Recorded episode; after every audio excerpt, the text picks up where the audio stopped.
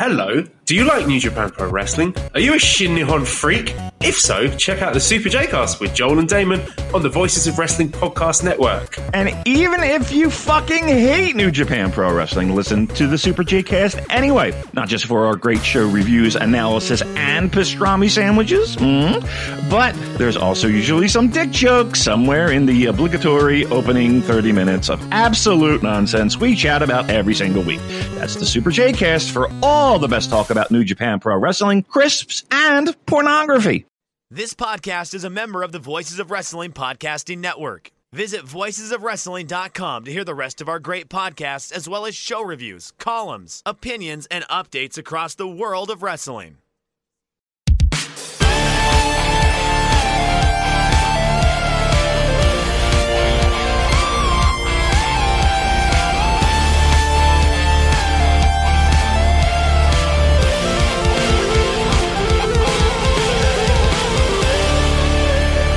Back to another year of the good, the bad, and the hungee on the Voices of Wrestling Podcasting Network. My name is Tyler Fornes, and with me, as always, is my co-host Fred Moreland. Fred, are you excited for the the Sasha updates and buzz for the next week and a half? Oh boy, we are in the uh, the dead spot with that. I think we'll learn a lot of uh, information uh, by what happens on this coming Dynamite. I think that'll be very telling. But you know, uh, hopefully we hear some good news, and uh, there will be feasting and dancing in Jerusalem this year.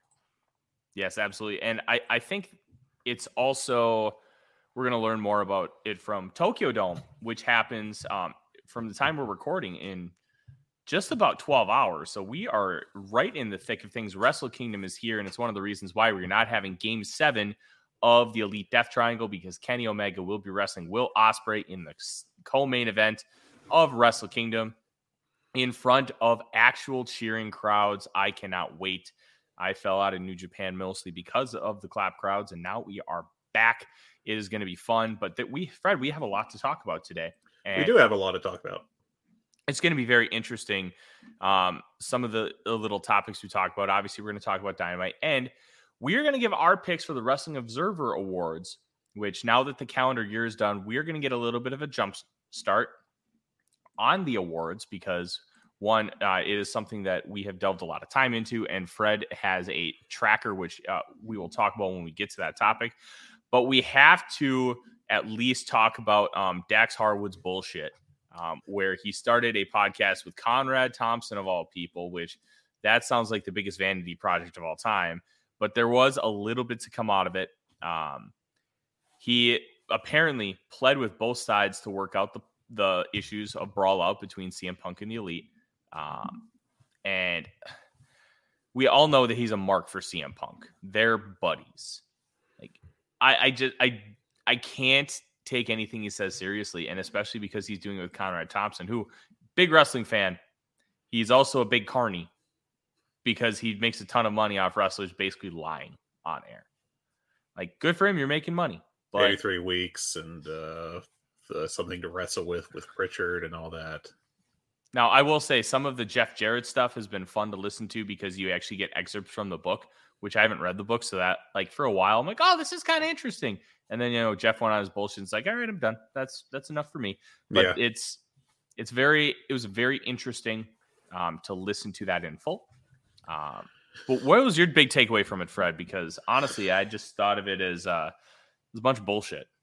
I mean, it's just kind of silly. Um, you know, we had him, you know, basically asking the elite and punk to stay together for the kids uh publicly and uh you know whatever i mean it would be best for business if uh they did work it out and could both coexist in AEW but you know I don't think that there's much motivation there from either side right now um I think they're both probably prideful about uh what happened and offended and angry. And uh, I don't think there'll be any real movement on that in this very short term. Uh, maybe something in a few months. Who knows? It's wrestling. Never say never. Uh, but you know, um, I do think that Dax uh, very much is good at getting attention for himself with the internet, and that doesn't necessarily mean like a way of doing it that I'm interested in. Um, to be entirely honest, but he's good at it. He gets people talking about him one way or another. Um, one thing I, I will defend about what he said was the thing about um, Colt Cabana, you know, doing. I don't think Cabana necessarily meant anything by it, but Cabana doing a North Carolina accent has a bit when he first met Dax Harwood, and uh, you know, if you're from uh, the South or Appalachia, it's easy to you know you're kind of on the back foot about that stuff anyway i think uh, as someone who grew up in appalachia. And um, you have your different ways of kind of deflecting that. You know i, I like to self-deprecate. That's my go-to move. Um, but I, I i will i don't think there's anything wrong with him like being bothered by that whatsoever. I think that's a reasonable thing to do. Uh, while keeping in mind that Cabana probably wasn't being you know hateful with what he was doing. He was probably just trying to do a bit because he's Colt Cabana. But yeah, and then I think that uh the, the the the stuff that really annoys me is um is that Dax going on Twitter to take shots at Dave Meltzer. Not to say that you can't criticize Dave Meltzer or anything, but I thought that what he was doing specifically was kind of crappy. Um, specifically, uh, accusing Meltzer of pushing a narrative against FTR when I don't think Meltzer has said anything negative about FTR this year. I mean, I don't know how you could with all the great work they've had. And also, I mean, I recall Meltzer saying several times he thought that they should have built the FTR match, big FTR matches in AEW bigger. Um, so I don't know where Dax is coming from with that. Uh, and then he specifically complained about the fact that Dave Meltzer gave a Brainbusters Heart Foundation match from 1988 two stars.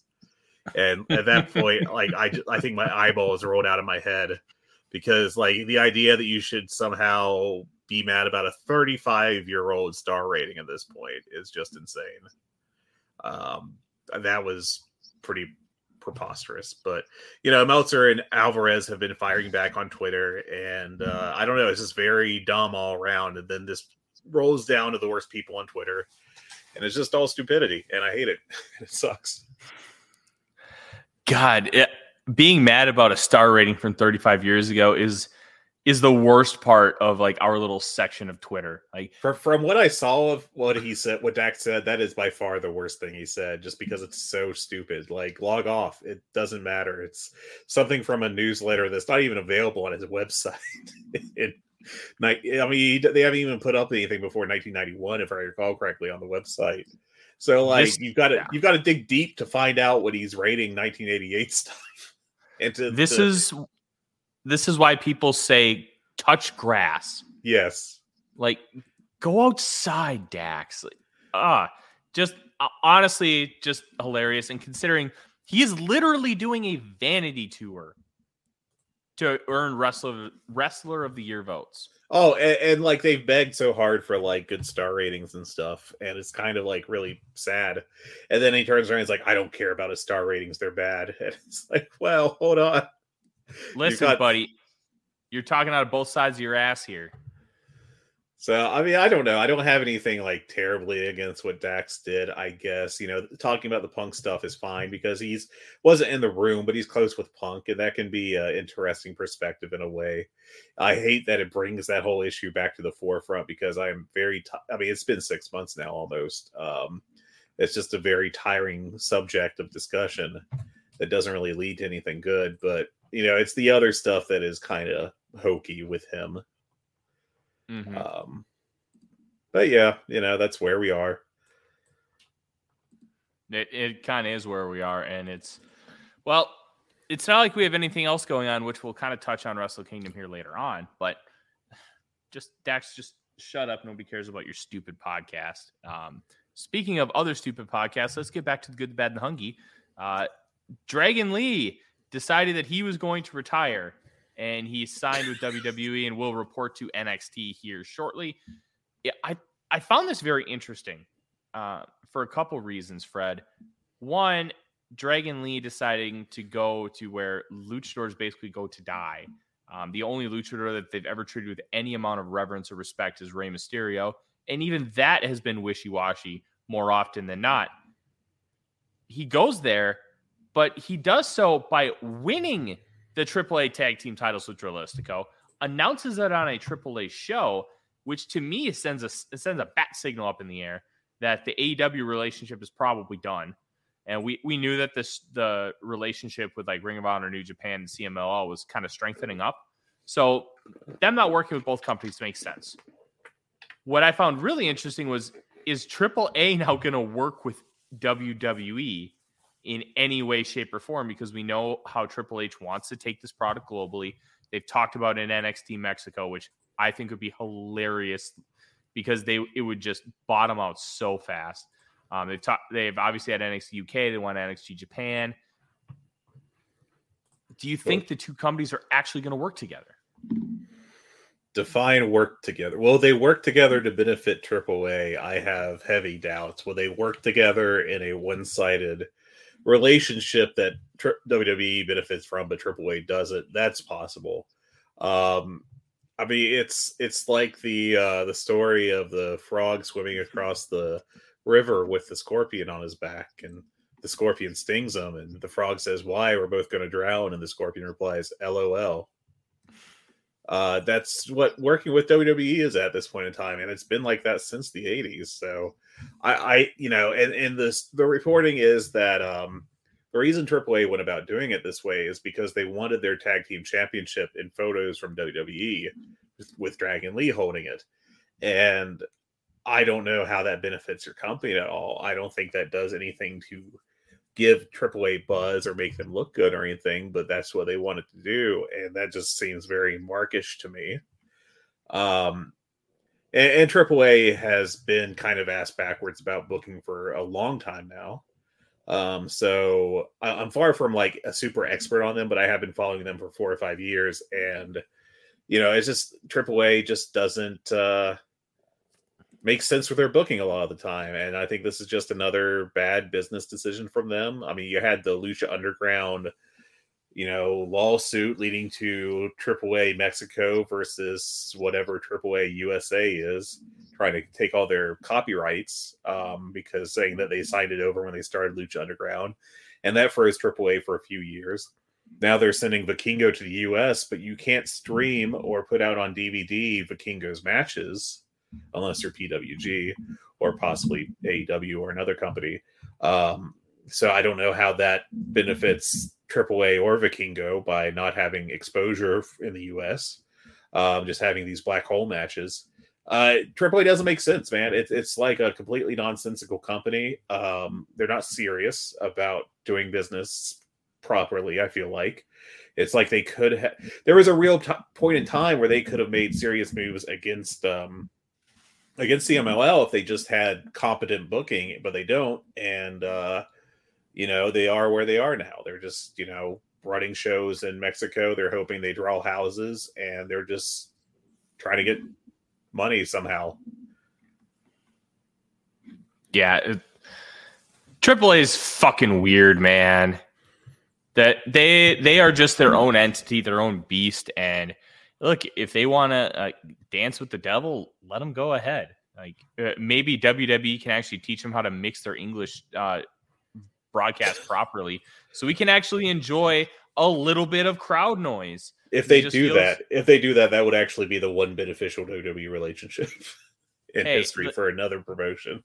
I know. I I go back to the XFL. The XF original rendition of the XFL was such a massive failure, but what the NFL was able to grab from it is they took things and they were able to make technological advances. The sky cam, um, player some player safety things. Like there were good things that came out of the XFL.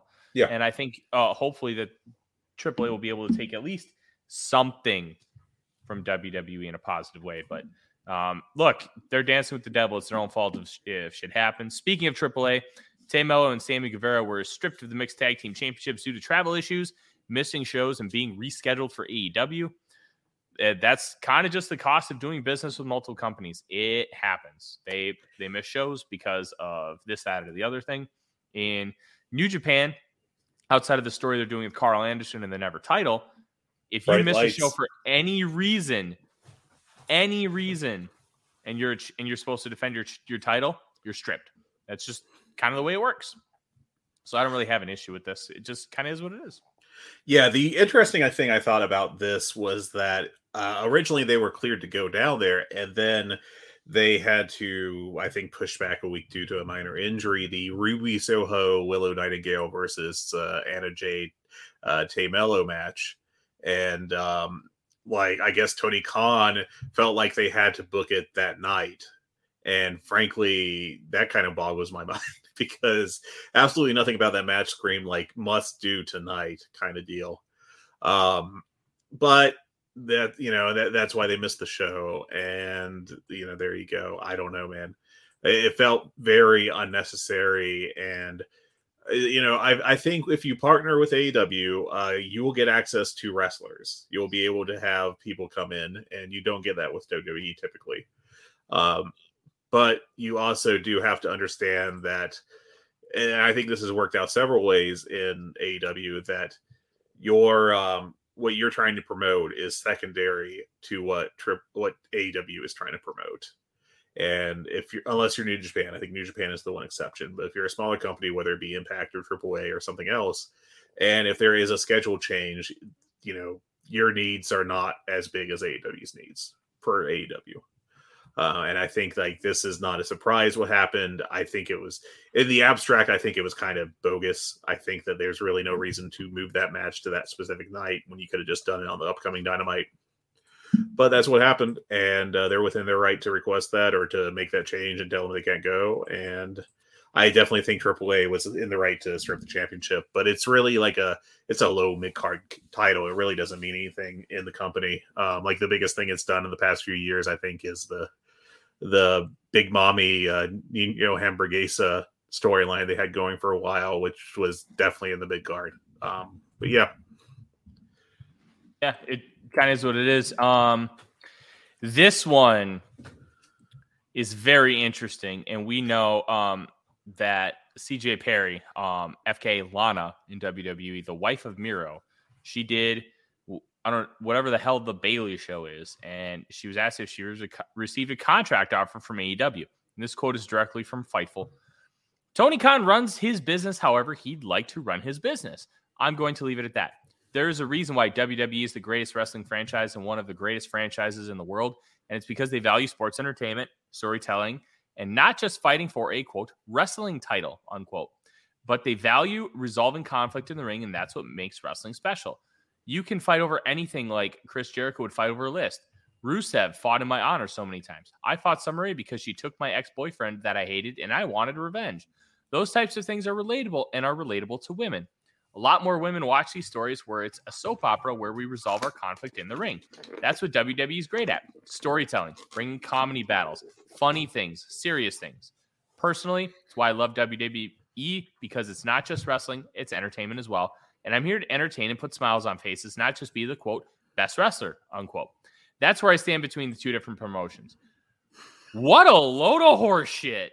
Like, I, listen, if you want to say, "Oh, I prefer the WWE style of storytelling where they have to beat you over the head with anything that they call subtle," okay, that's fine. Uh, I just I think less of you as how you consume your entertainment. All right, I I just do because you're trying to tell me that it's subtle no, it's like uh, going to play The Legend of Zelda and having the strategy guy right next to you and have to be walked through every little detail. No, you're supposed to explore and figure some of this stuff out yourself.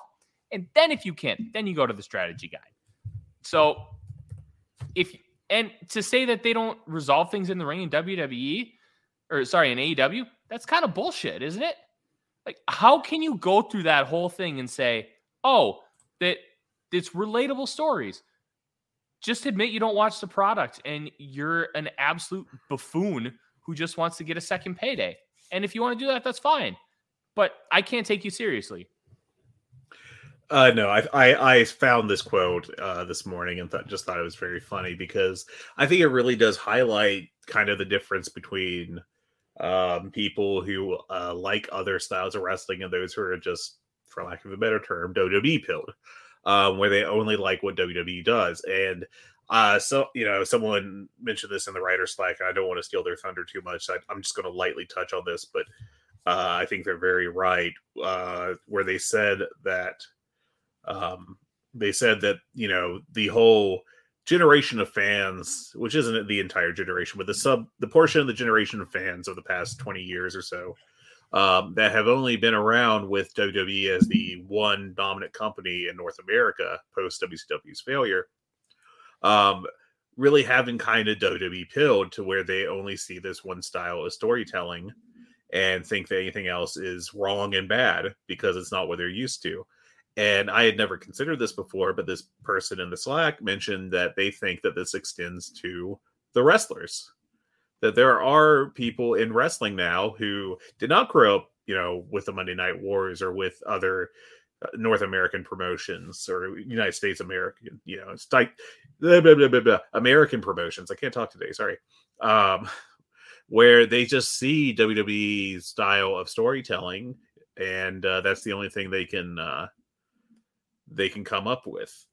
Uh, this past weekend, my wife and I watched a movie called Blades from 1990 ish, 89, um, which is a parody of Jaws d- done by Troma Films. Uh, only instead of a shark, it's set on a golf course and the monster is a lawnmower. It is a bonkers movie and it is more subtle than WWE storytelling and they're playing and, and it's they're playing it very broad in this movie the the idea that um I, I, I, you know, you and I, we can't get on board with this idea that WWE storytelling is the correct way to do storytelling because it's, I think, if you really pay attention to anything else, whether it be other styles of wrestling, or if you just watch movies or TV, um, like prestige TV or whatever, like you would watch this and you'd be like, this is bad storytelling. Um, and I'm not going to sit here and tell you AEW is doing Shakespeare every week, but it's at least you know feels more grounded, I think, than what you're getting now with like the Alexa Bliss storyline, with uh, the Fiendess coming back and the Uncle Howdy masks in the crowd and other nonsense. Um, yeah, I mean, I just think that it's in part like this is not only what the, some a certain certain percentage of the fans expect. I also think it's what a certain percentage of the wrestlers expect and that could be part of why like you know miro's unhappy or andrade's unhappy or other guys who spend a lot of time in the wwe system are unhappy um, and uh, i think rob viper had a good twitter thread recently where he talked about this and talked about how um, some people coming in from wwe are approaching it like you know when impact signed some big names back around 2010 people like Rob Van Dam and Booker T came in just seeing it as an easy paycheck. And I think that's I think there's probably some people coming in that are kind of seeing it that way. Uh, that they're in a secondary group and they're just fighting their time until they get back to the one major league. Um, and I think that is a problem that AEW probably should consider moving forward when it comes to signing people that leave WWE. You know, for every Moxley, you're going to get someone that uh, is unhappy with not being in WWE and uh, probably more than one person per Moxley. Um, like maybe Sasha Banks will come and we'll be happy because she'll get to just do wrestling. If that happens, yeah, that'd be great. But if Sasha Banks comes in and is, I don't think this is the case, but possibly, you know, she's angry because she was in WWE, felt that was the big time, and wants to go back to prove, you know, like that's her entire goal. Then her time in AEW could be a disappointment. Um, Are you kind of talking like a Cody Rhodes arc? Uh, you know, I thought Cody at least took AEW seriously. You know, I, I definitely don't think Cody thought that AEW was like a, a triple A baseball team or something. I guess what I mean by that is just I'm going to leave, build myself back up, so you take me more serious. Like we saw with Cody, we saw it with Drew McIntyre, because um, Drew I, had talking, great run in Impact. I'm talking less Drew McIntyre Impact and PWG and the other indies, and more like Booker T leaving, you know, getting cut and going to Impact because they're paying him, but not wanting to be in TNA because he thinks that they're second rate, which, you know, you can make that argument, obviously. Yeah. Uh, but I mean, AEW is not being run like Impact slash TNA at that point in time. AEW is a much more serious product that is much more competently run. But I think if you're still coming in viewing it as a second tier promotion, then that can very much be detrimental to the product. It absolutely can. This is this is something that we're going to unfortunately have to touch on for probably the majority of the next 25 years because so many fans that grew up with only WD are just going to be so pilled that oh this is this company's been around. It's the only company that's been around. This is how you have to do things. No, that's not how it works. That's not how innovation happens. Can you imagine going to General Mills and telling them, "Oh, you made cornflakes. You should only make cornflakes because it's been so successful. You shouldn't try to make other cereals." Well, then how in the world are you going to get other cereals? How are you going to get Frosted Flakes? How are you going to get Cheerios, Honey Nut Cheerios, Lucky Charms, Fruity Pebbles? Like there's there's a reason why innovation is a good thing and we just have to be accepting of it as a general whole and it's inherently annoying and frustrating and quite frankly maddening that there's so many people who just refuse to allow that to happen or even be considered this isn't a dictatorship this is that this is why capitalism is believed to thrive and I, let's not get political here you know i know i'm mentioning dictatorship and capitalism but it's it's about having a free market and being able to do what you want to be successful. And AW is doing their version of pro wrestling. It is very successful. It resonates with a large portion of wrestling fans in this country.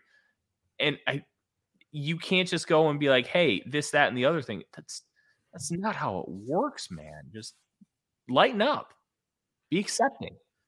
Yeah, I, it's very interesting and something I hadn't really given much consideration before. Um, and something worth considering more going forward. Um, you know, it's just kind of unfortunate that we've had this happen to wrestling. It'd be like, you know, there's concerns within cinema, the films, whatever you want to call it, movies, um, that everything's going to be marvelized because of how successful their films have been and how uh, they have a very consistent style. And you know the concern is that other people are going to try to copy that and i think dc has tried that to different extents. And there's been other attempts at uh you know creating different film universes that have flopped like the the short-lived attempt at uh the universal monsters one that tom cruise starred in the new update of the mummy that kind of was quickly forgotten.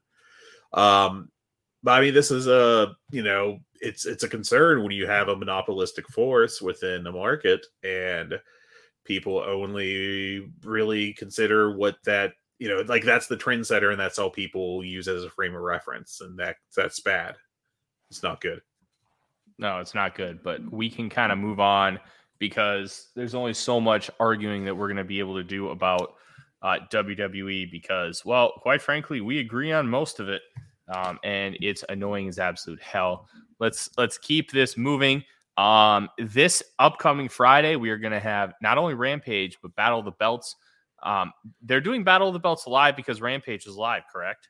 Yes, that is my understanding. Okay, so uh, that- I don't think they've. Uh, uh, of course, I may have missed some on Rampage this past Friday when I was watching it and just only half-assedly taking notes this week. I was traveling and stuff. Um, I don't recall any matches being announced for Battle of the Belts yet. Am I wrong I think, on that? I think one got announced. Okay. Um, but I can't remember which one it is. Um, I want to say that they might do Orange Cassidy, Kip Sabian, but they're doing Orange Cassidy, Trent. I don't know. It, it's Battle the Belts. They'll have something. I'm assuming because Jamie Hayter's going to talk Friday on Rampage, we're going to get a women's challenge. Uh, yes, looks like we are going to have Orange versus Kip on Battle the Belts. So you know, main event in any building.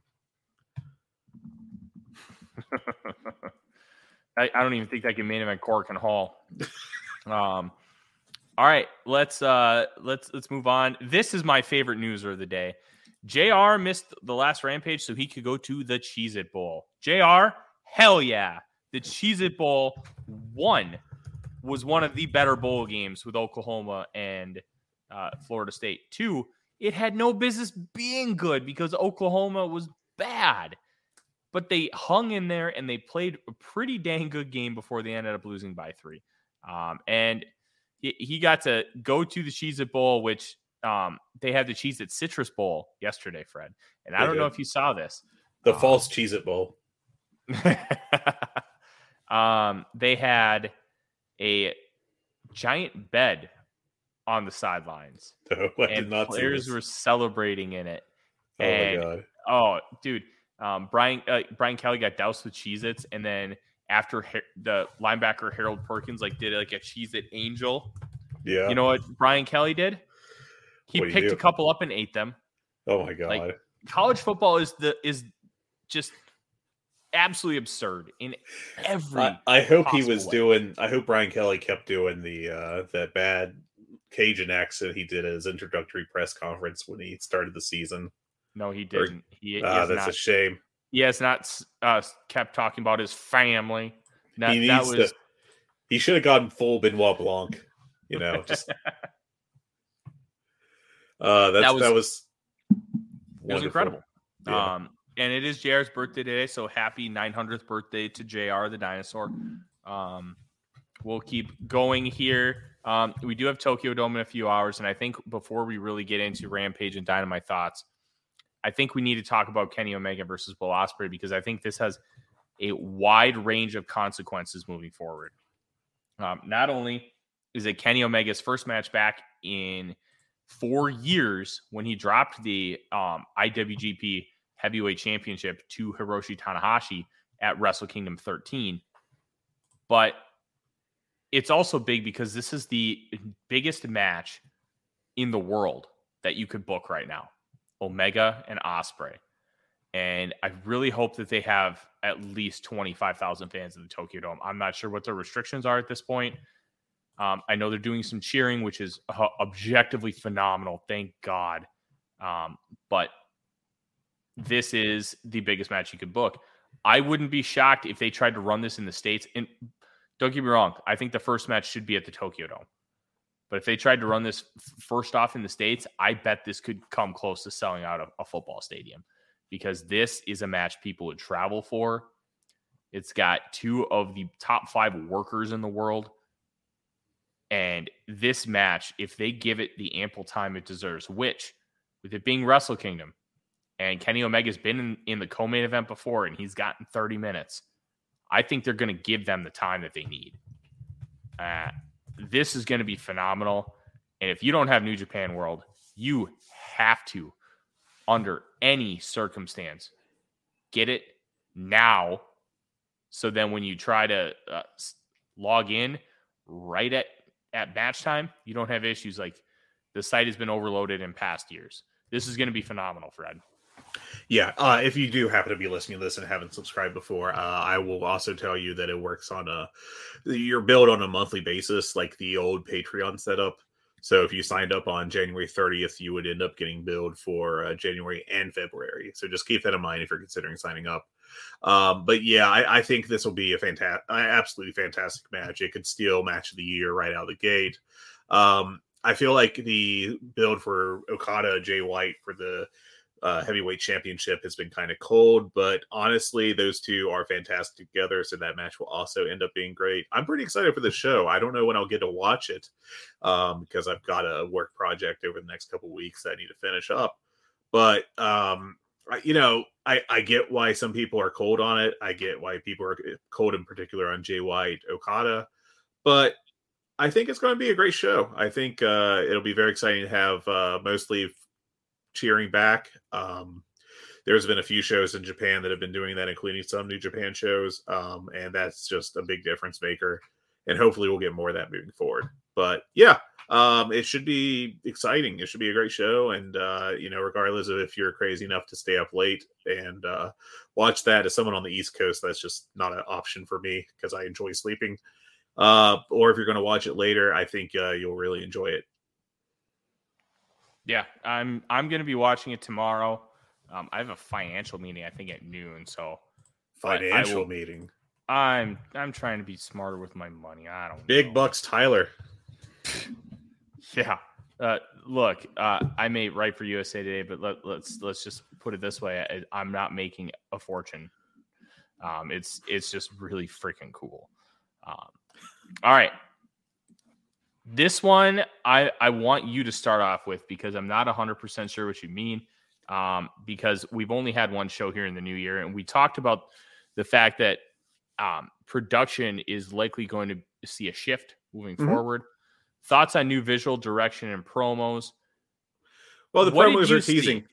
The, they're they're teasing. uh You know what the new shows are going to look like. They're redesigning the ramp, I believe, and uh it's a bunch of freaking lasers. Uh Tyler, I don't. You haven't seen the little promos during Dynamite that uh you know, promoting the upcoming year for AEW and everything? I, I don't know if I have. Oh, There's man, a possibility I have, and I'm just blind. Uh, yeah, it's a very you know it looks pretty clean. Um, but it's uh, yeah, I, I'm trying to pull them up right now, and uh, I'm not having much luck, of course, because we're live on air. Why would I plan anything ahead of time or include a photo?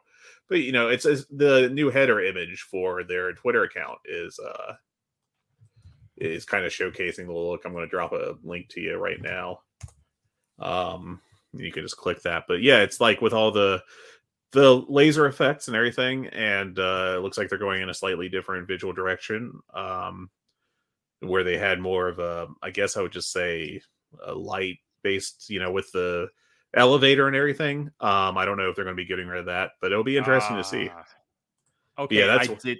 I yep, I I did see it. I had to watch Dynamite unfortunately yesterday, but just because the in-laws were in town. I just I did not have the ability with our busy schedule to watch it. Okay, that I kind of like the little laser nuance. We'll see how things continue to progress and change, but it's a good start.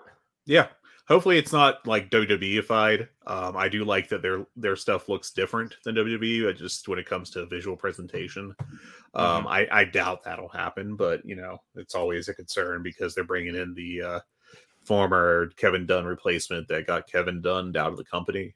Um, but yeah, I guess we'll see. I think it'll be interesting, and I think it's debuting uh, on this week's Dynamite, the January fourth Dynamite. So that'll be, uh, you know, that'll be interesting. I think it's uh, definitely be a talking point next week on our show.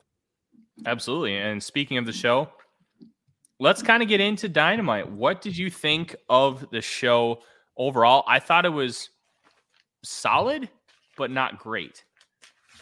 Uh, I thought it was a pretty darn good show. Um, I thought there was a bunch of really good matches on it, and I, I don't think it was the best promo Dynamite, but I thought that overall, uh, the promos were all solid. Uh, from what I recall, and uh, like there were several great matches on this that I liked a lot. I thought it had um, Ethan Page's best match of his AEW career, possibly excluding the Darby Allin coffin match. But I think I actually rated this Danielson one higher.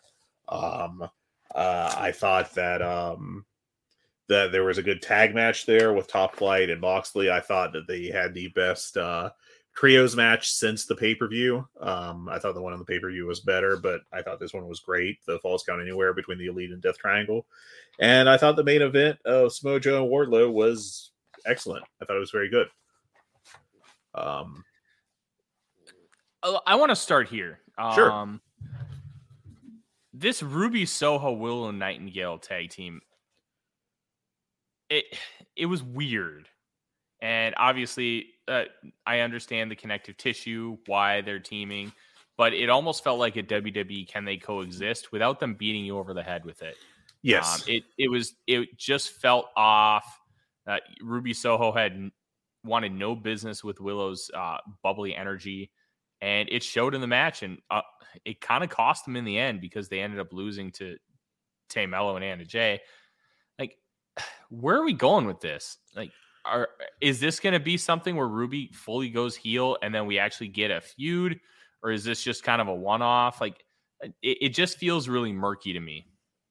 Yeah, I thought it was that was weird. Um, I agree with you on that. I think that they've been going to the partners turning on each other well pretty hard over the past few months, especially right now where they're doing the Swerve Keith Lee storyline finally, and uh, there's other situations. You know, they've kind of teased issues in both Jericho Appreciation Society and the Blackpool Combat Club with Daniel Garcia and Wheeler Yuta. Um, we kind of have best friends imploding a little bit, or at least teasing that. Um, I, I think that we're kind of uh, there's there's uh, several storylines that appear to be going down the same path, which I think is to the company's detriment. Um, but uh, yeah, there was like a blind tag spot in this match where uh, Willow got offended because Ruby Soho blind tagged herself in, and like that's a complete WWE style spot, which I don't really like. It, it's very kind of dumb. Um, and uh, yeah, I, I thought this match was fine. It was worked pretty well. I think I went three stars on it. Uh, but the like the storyline behind it, I kind of am not on board with. I'm not really enthusiastic with what we've seen so far. Uh, I'm not like opposed to a Willow Nightingale Ruby Soho feud, but it, like, I said, it feels like we're doing the same storyline multiple times. Yeah, it's yeah. This is something that kind of concerned me a little bit with Tony Khan. And I don't know if it's going to actually continue to manifest like this, but you mentioned that he's just kind of going back to the well and going back to the well. We are now in Tony Khan's fourth full year as a booker. Um, I don't think you can necessarily like he obviously booked the three like pay-per-view style shows or four pay-per-view style shows before we actually got to Dynamite in October of 2019. But we're almost done with this. Like we're sorry, we're in the middle of his fourth full year of booking.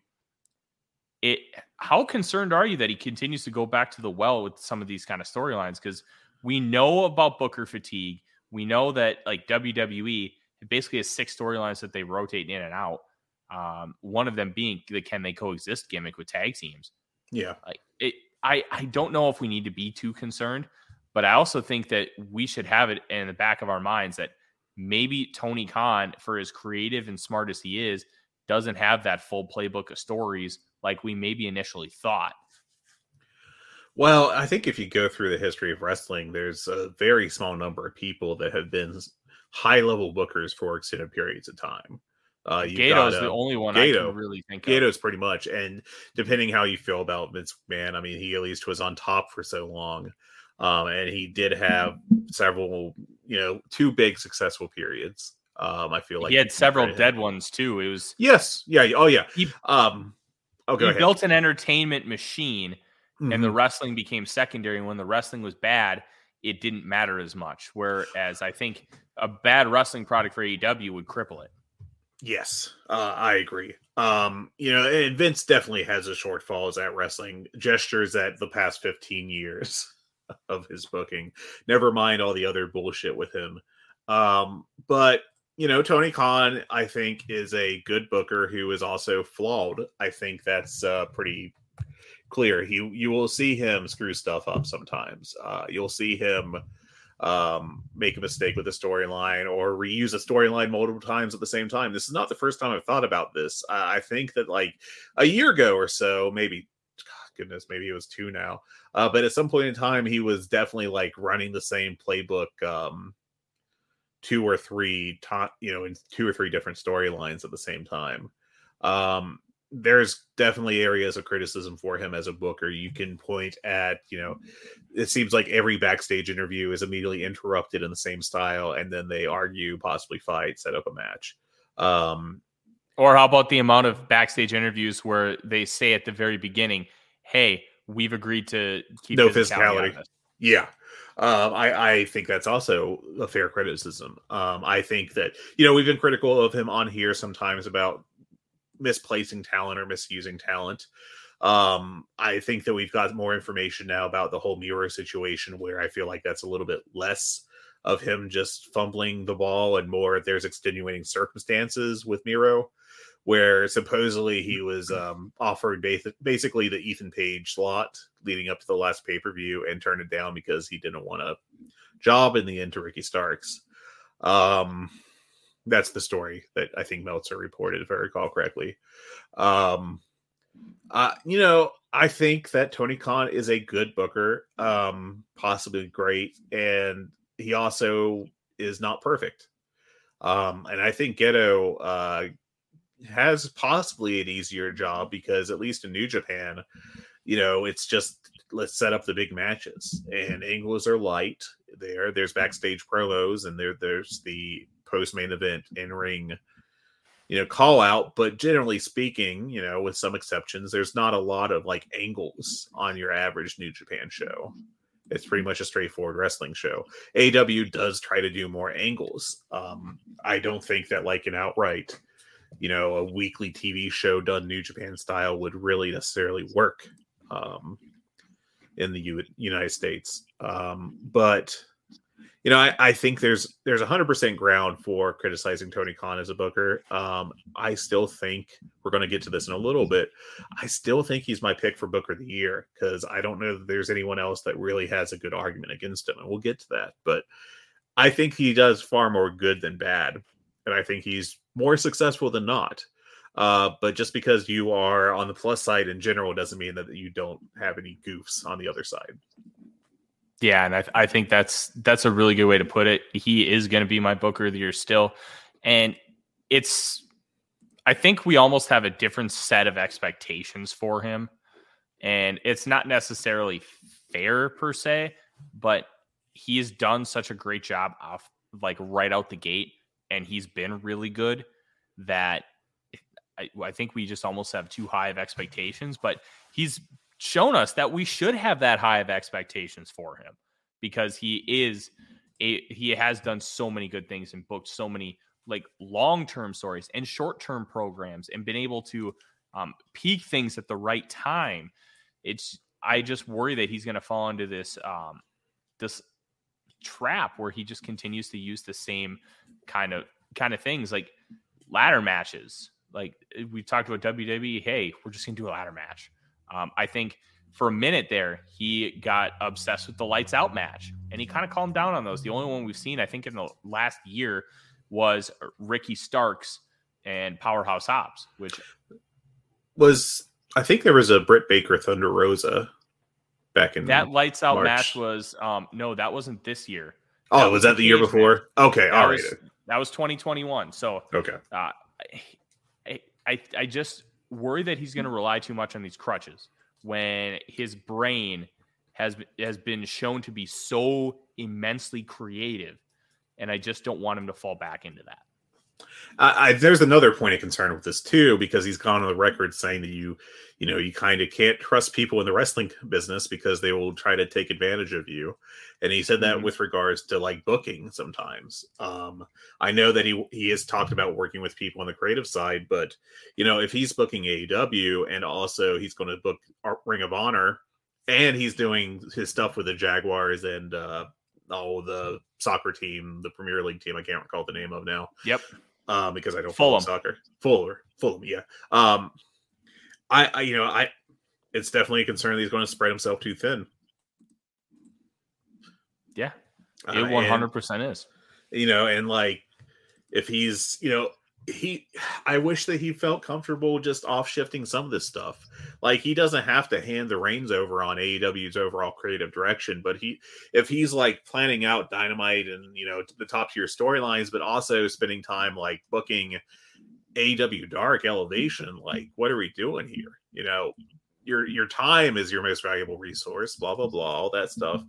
but it's true like if he's if he's up like 18 hours a day doing work and he's spending three hours plotting out a week's dark and dark elevation then the question you should probably be asking is can i not pay someone to do this so i can use those three hours for something more valuable to my companies yeah 100% i think he's going to eventually get that like Triple H has a circle of influence. I think we're going to start seeing that develop with Tony Khan. And because he's, let's, let's, be honest, he was brand new to the wrestling industry when AEW started. It wasn't like he had worked with other companies. It was, he obviously had talked to people like Meltzer because he's been a subscriber for eons and eons. And obviously, being uh, his dad is owner of the Jaguars, he, he ha- has money as Fred just decides to fumble his mouse over there. Um, it, I, I think those little things will make a difference because he's going to find people he trusts. I think you're going to see somebody like a Christopher Daniels be able to wield more power because he's been with him since day one. Um, in theory, they've forged a really nice relationship. Can he continue to build those kind of relationships and have trust with these people? And I wonder if the departure of Cody might have any sort of impact on that, Fred, because let's remember here Cody was one of the catalysts of AEW. Mm-hmm. CM Punk started the revolution. The Bucks and Cody Rhodes finished it. And he was one of the four EVPs brought in the company with obviously the Bucks and Kenny Omega. But Cody left and they had creative differences. So I wonder how much of that might influence him wanting to maybe not let people get so close. Well, like, that, there are a lot of factors here. yeah, and also his disappointment with how the um, the first year of booking went. Um, and then the uh, when do I always forget when this was. When was the the disastrous Dark Order Young Bucks angle? It was the last match of 2019. 2019. Okay, I, it was the last sure. segment of 2019. It was. It was. It was the. Then they took the week off, and that was you know the report. The reporting is that basically that was kind of the the hate the straw that broke the camel's back and Tony Khan like took over booking at that point because previously it had been spread out among the EVPs and everything.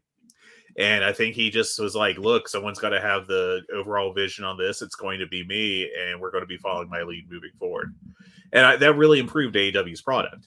Um, so you know, in that sense, Tony Khan's a good booker. Uh, but like we talked about, he, he has his faults too, and um, that's going to be part of it. You know, like Dusty Rhodes was a good booker until he did his 5,000th Dusty finish and, uh, you know, harmed the territory, you know, the Florida territory he was booking, and then Jim Crockett. Um, Ric Flair was a good booker until he got tired of all the pressure being put on him, and then, you know, the issues with uh, Turner management on top of that.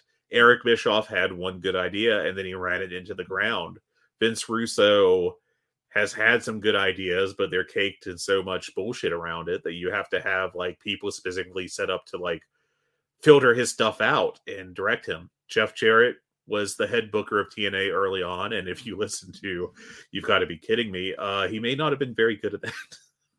But um, you know, like you you can go through the history of booking. Like Vince McMahon, you get the the big Hogan era and everything, and you get the Monday Night Wars, and but he had people helping him too. But then in between, you had the dead area, dead era, uh, with the post Hogan pre uh, Attitude era, where basically it was a failed Diesel run, and then like you know decentish business with like the likes of Michaels and uh, Hart on top. Um, you know, it's just like that. Uh, you know, there's Inoki, you know, had a good thing going with uh, New Japan for a while, and then he decided to go full blown into MMA and uh, have all his top stars lose to actual fighters. It's you know the, the history of bookers is littered with a bunch of people, and frankly, there's not there's a bunch that like had very flawed, if out if not outright bad, careers as bookers. Yeah, it's it's gonna. I'm I'm gonna find how this evolves fascinating, and it's yeah. Like, like I mentioned, really, it'll be a really interesting year for his booking because not only do you have AEW, but you have Ring of Honor as an actual full time product, and mm-hmm. like is again, is he going to hand that off? Any is he going to? Will he be able to find people he can trust to be his lieutenants? Because if he doesn't, then I think he's just going to sleep half an mm-hmm. hour a night. It's preposterous how much he does. He really should take some off his plate, frankly. Um, yeah. and you know, you worry about that harming AEW long term. No, I I 100% worry about it. I thought initially that um, my thinking was if they ended up buying Ring of Honor, and this was at the end of the the 2021 calendar year, that he may give the book to Cody and let mm-hmm. Cody book Ring of Honor because it was something that Cody was obviously passionate about, and he has so many creative ideas. But then you also have Tony Khan, who really filtered them out. So I thought that that would have been like a perfect, like, hey, just go be creative over here. Kind of like how Triple H was given NXT. Um, in, a, it, it's not identical, but it's a similar vein. And sure. I thought it could work, but obviously that split happened, and I I really don't think he continued to do this. Look, I am a football writer. I write for USA Today. I have this podcast. I have my own podcast that I do Monday nights for um, Daily Norseman and Climbing the Pocket and I do college football prognosticating, and I'm working all the time. And I even told my wife the other day, like, I don't know how to relax anymore because when I'm relaxing, I'm almost just like, oh, I'll just put on some film of another player. Like, I don't sit down and just take a deep breath, relax. I'm always doing stuff. So, yeah. like, if I'm doing that with in, in comparison, how little I'm doing to how much Tony Khan is doing, I can only imagine what his life is like. And like I need to figure out how to relax, and it looks like Tony does too. I, I definitely agree. Uh, was there anything else you want to talk about off this dynamite? Um, yeah, I was very, very impressed with Top Flight versus uh, Blackpool Combat Club. I loved how um, there still is an edge to Moxley and, and Castagnoli. Um, top, they gave Top Flight everything in this match, and obviously, uh, the, Blackpool Combat Club won. But I think this was more about, hey, we want to really put these guys over as guys who can hang with us, and I think they did a great job of it. I gave it four stars. I thought the high spots were really good. They the false finishes were good, and the way they won and Mox was just like basically looked at him and was like, "Fuck you." I thought it was just tremendous. Yeah, the this Claudio, is how you get people over. Yeah, I thought this was a really nice, uh, like two week storyline they did between these two teams. Um, Claudio's European uppercut to win was awesome. Like that was a fantastic finisher and one of the meanest strikes I've ever seen in wrestling, and I, I love that as a finish. But I thought this was a very nice uh, three and three quarters match. Um, just you know, it was good. Um, and I like where Top Flight's headed. Uh, I think they're going to get featured pretty heavily in uh, in the world of uh, Ring of Honor once that gets launched. And uh, yeah, Yeah. Um, honestly, that's that's kind of all I have with Dynamite. I thought um, I I'll be honest, I did not like the um, main event. I hated the fact that they had to um, beat up Wardlow's knee so he would take the loss. The second I saw that angle, I knew Wardlow was losing. Like, I get you want to protect him. You're losing to fucking Samoa Joe. It's okay. It's Samoa Joe. Yeah, he's not losing to the Jungle Boy. He's losing to Samoa Joe. That's I- you know, fine. I, I think this is another solid criticism of Tony Khan in that he likes to protect people when they lose sometimes. And uh, I think that's uh, you know a big part of his mindset, and he definitely did that here with Wardlow. I thought the match was worked really well, and I thought Wardlow sold his knee well. Uh, I think it's fair to not like the booking of having the injury be the reason why he he lost, but I thought if you just accept that within the match itself, I thought it was worked quite well.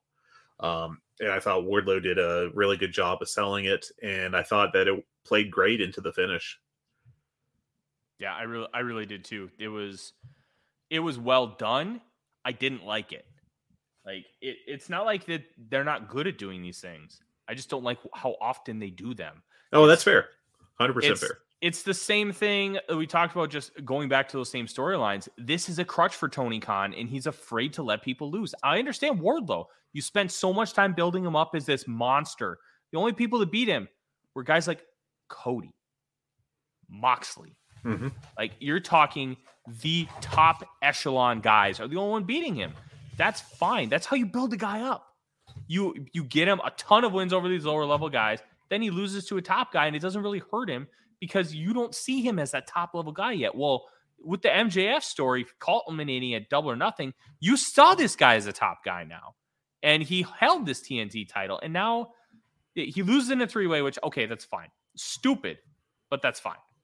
And now you're doing an injury angle to protect him. Just don't have the match. Hold off on it. Like, I, I think they're going to set up a, a, rematch down the road, possibly a three way with Darby. Um, you know, I, I think I, personally, to me, this was fine the booking of this, but I get why it would bother people. I mean, it. You know what? It's not that big a deal at the end of the day. But come on, like you don't have to do it. And I think that's one thing that Tony Khan can slowly start to grow and figure out. Uh, just as an update for you, in case you hadn't seen it since we're doing the show, Tyler, uh, the it's been announced by the NFL that the Bengals Bills game will not be resumed this week. So You know, I do you remember Reggie Brown? Um, I think so. Yeah, Reggie Brown or Reggie White. Reggie Brown. Um, it was week 17, 1997. Lions, Jets. Barry Sanders is trying to get 2,000 yards, and he does. Earlier on in the game, Reggie Brown's a rookie linebacker for the Lions. He's in a pile, and uh, Jets offensive lineman gets pushed and basically torques his neck and breaks it. And he had like a severe bruise to the spinal cord, and he stopped breathing on the field Yeah. and I'll never forget watching that as an eight year old kid. It I, at the time I was an eight year old kid. I'm just like, ooh, ambulances on the field. And I just thought ambulances were cool, man, because you know I'm an eight year old boy and I don't know shit. Well, once I realized the gravity of the situation, I saw an IV bag. I'm I it, it kind of terrified me, and I'm like, what's going on? Because you know, usually ambulance on the field, it's like, okay, this guy's really hurt, but he's going to be okay. That was the first time I, I had ever really realized that football was, was something you could die from. Yeah. And what what happened last night with Damar Hamlin was a different but very eerily similar situation, and it shook me, man. It it shook me big time. That was that was scary. It was heartbreaking, and to hear that he's in stable condition, albeit still critical, is just it's such a tremendous outcome from what it could have been, and we don't give enough credit to EMTs, emergency technicians, um, the training staff that like the training staff for the Vikings saved Teddy Bridgewater's leg, Mhm. like because of their quick and decisive actions, and they were able to save this man's life at least for now, and hopefully it's saved long term. Like we just don't know enough information to make any kind of qualitative decisions yet, but they deserve so much credit and the players deserve so much credit for understanding what the situation is and knowing that they shouldn't play that football game. Because in 97 they sh- they shipped him off and they started playing within minutes. And the fact that they were able to do that and there are people Colin Cowherd even compared it to owen hart earlier Yeah. today. Um, to be able to in a multi multi billion dollar business basically tell everybody we ain't fucking playing Yeah. because of this. Good for them for doing what felt like the obvious right thing to do. And i know this complicates a lot of things. I was in multiple fantasy football championships for money and that's obviously super trivial. But there's Yeah. stuff like that. There's this was a huge game in the playoff race. How are we going to figure that out? Like there's so many little nuanced things and it i hope that Damar Hamlin's okay. His he started a, a gofundme for a to- pittsburgh toy drive. The goal is set at two two thousand five hundred dollars. It's now at i think six million. Like chris jericho donated twice. Did you see that? Yeah, I he did. spelled Yeah. his name crust jericho at first. He's like ah i gotta fix that. he respelled it and gave another five grand. Like Yeah. People are just pouring in support for this young man and Yeah. um i don't know what this means situation. Terrible. I don't know what this means for his future at all, but um, I I haven't prayed harder in a long time for any person or thing. Um, I just I hope the best for him. It's it's heartbreaking. Yeah. I I kind of stopped following football closely about a decade ago, in part because of concerns about injuries and CTE and stuff. Um, and uh, you know, one thing that helped led to this was uh, the Johnny Knox injury that uh, happened with uh, you know when he was a receiver for the Bears back in 2011, and he damn near got like literally broken in half uh, by uh, got tackled weird. And um, and he lost uh, he got a vertebra injury and uh, he still walks with a limp apparently in pain. Um but yeah i mean you know I, I didn't mean to but i unfortunately watched the uh video of this uh of the injury last night. And uh he uh you know it, it didn't look like much. It looked like a normal tackle. And then he just stood up adjusted his helmet and collapsed. And uh you know it's very very scary that you know something that simple can happen and uh can uh just change someone's life forever uh but you know hopefully he'll be able to recover he's you know he's in the hospital he's intubated um i'll let Which, you which is standard operating procedure. yes yeah So Eh. oh go ahead no, that was it. Okay, uh, I'll let you on a, a, a business secret uh, of the medical field. The whole serious condition thing, like that's not a real thing that people, that doctors or pharmacists use. Uh, that's just you know that's media talk, really. When you come down to it, um, there's like no no chart that you're going to pull up on of patients, and like there's going to be a little red serious or critical thing. Like that's just that's just uh, yeah, he's basically in the ICU. Um, and that's it, you know. Um, but yeah, I mean, hopefully he's recovering. The the biggest concern at this point is if he suffered any brain damage from the loss of oxygen.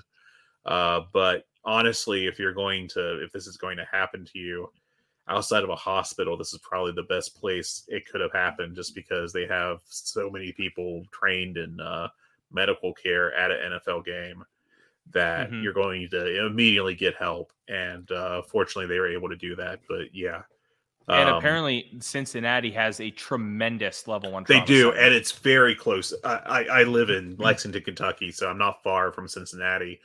And uh, you know, when you when you go up there, when you cross the river from Kentucky into Cincinnati, like you see the stadium on the right side of the bridge, and then it's probably five minutes, maybe ten, to the Cincinnati Hospital, which is a high level uh, trauma center. So they, you know, they are they're very fortunate with the medical setup there. Yeah, they really are. And all of our thoughts and prayers go to Hamlin and his family. And it's going to be the, a very difficult time. And I know um, Bills and Bengals players, um, just imagine being Tee Higgins, the one who Oh, hit yeah. him. Yeah, And uh, like his mom, like there are pictures of him with his mom in the in in the locker room area because uh, how do you come back from that? Well, I, it's it's like D'Lo Brown. You know, he paralyzed uh, Darren Drozdov uh, with a running power bomb in their dark match that one time uh, back in the late '90s for WWE because there was uh, someone threw a soda in the ring and they didn't cl- get it cleaned up right, and so D'Lo went to do his running power bomb and slipped in the spilled soda, and uh, Drozdov landed wrong, and uh, D'Lo Brown apparently you know, blamed himself for it. Um, and I think that really hurt his career. Uh, I think he just kind of lost the fire for wrestling to a large extent. He left for a couple years. He had a, you know, he did some All Japan stuff and he did a short stint in TNA that uh, was pretty good, but he never gave it a full commitment. And uh, that was about the extent of his in ring career. He was done by like 2004, and he felt like he could have been a a bigger star than he was at that point in time in WWE in the late 90s. Um, but yeah, um, you know, it's it's just terrible, and it's it's kind of like one of those things in wrestling where you know you you see these tremendous flips and dives and everything, and they don't get hurt, but then they, you know, you hear about someone tearing a pec muscle, taking a body slam or something, or a hip toss, and uh, in this case, this was just a very bog standard kind of tackle. It wasn't some kind of ridiculous flying missile, you know, leading with a helmet situation, um, and it just led to you know, just led to a terrible situation. So hopefully he's uh, doing better. But that you mentioned the um, the toy drive fundraiser he was doing, and it, I think it's crossed to it, last night. It crossed over three million dollars, like in the matter of like an hour or two. You know, which is just a fantastic uh, outpouring of love from people, and uh, it's just a nice thing to see. You know, and just a really sad situation otherwise. Yeah, hundred percent. And I, I know we're we're kind of getting off track, but I think talking about this is is such a big thing because not only um, does it happen in professional football, the, it can happen in wrestling. Just look at what happened in Mhm. Big E. Um, look at what happened to- wrong. Jerry Lawler.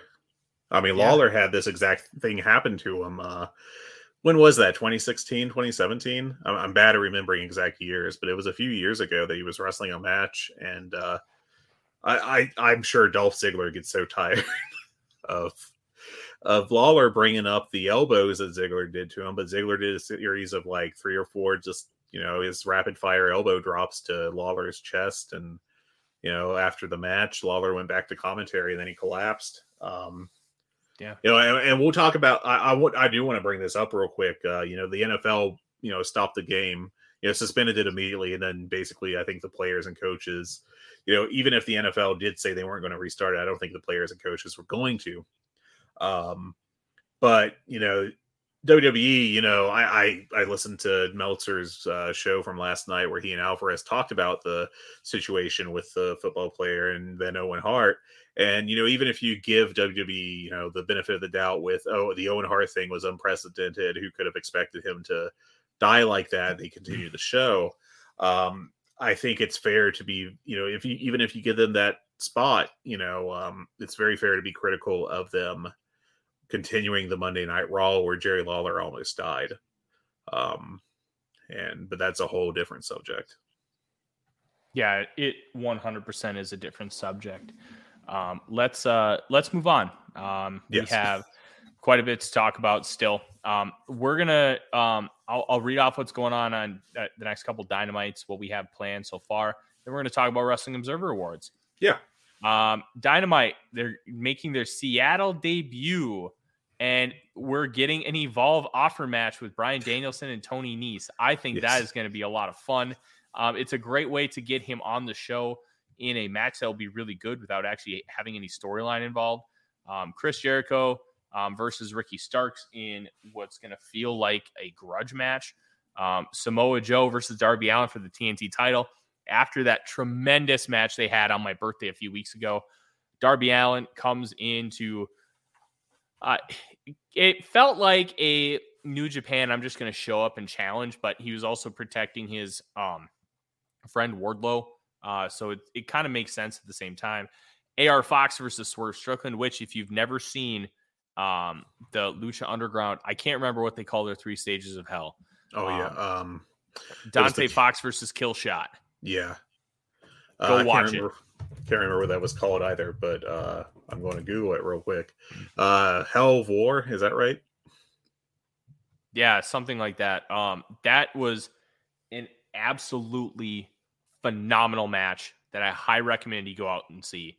Um, what's funny is apparently Jon Moxley didn't even know that Swerve Strickland was kill shot, which is just the most Jon Moxley thing of all time. Extremely um, good. It's awesome. Um, Moxley will also be showing up to do a promo. Um, there will be an update on Adam Page. MJF is contractually obligated to appear, which I, I love it. We're continuing with this. Hey, I'm a free agent in 2024 gimmick. I think that's going to be a lot of fun. Um, and then we also have the Dynamite um, in Los Angeles next week on 111. Um, game seven, the Elite versus Death Triangle in a ladder match. Um, Britt Baker and Jamie Hayter versus Saraya and X. Um, and they're also teasing Jon Moxley versus Adam Page. That would be an incredibly loaded show for Los Angeles. I I want to think that they'll hold off on Moxley and Page for at least another couple of weeks, but who knows at this point, especially because we don't we're so far from Revolution, we don't know what the plans are for that pay-per-view as of yet. We assume that they're they're going to be going um, with Bryan Danielson and MJF, but we just don't know. Yeah. Um, the Dynamite looks pretty good the next couple weeks, Fred. Yeah, it's very exciting. I think both will be really good shows. I would not be surprised if Page Moxley is on that LA Dynamite. Uh, and of course, we also have the live Rampage this coming week with uh, the Battle of the Bellas afterwards. And I think the only match announced for either is Kip Sabian versus Orange Cassidy, as I think we mentioned earlier in the show. So um, that will be a match that happens. yeah, it will be. Um, let's talk about Wrestling Observer Awards.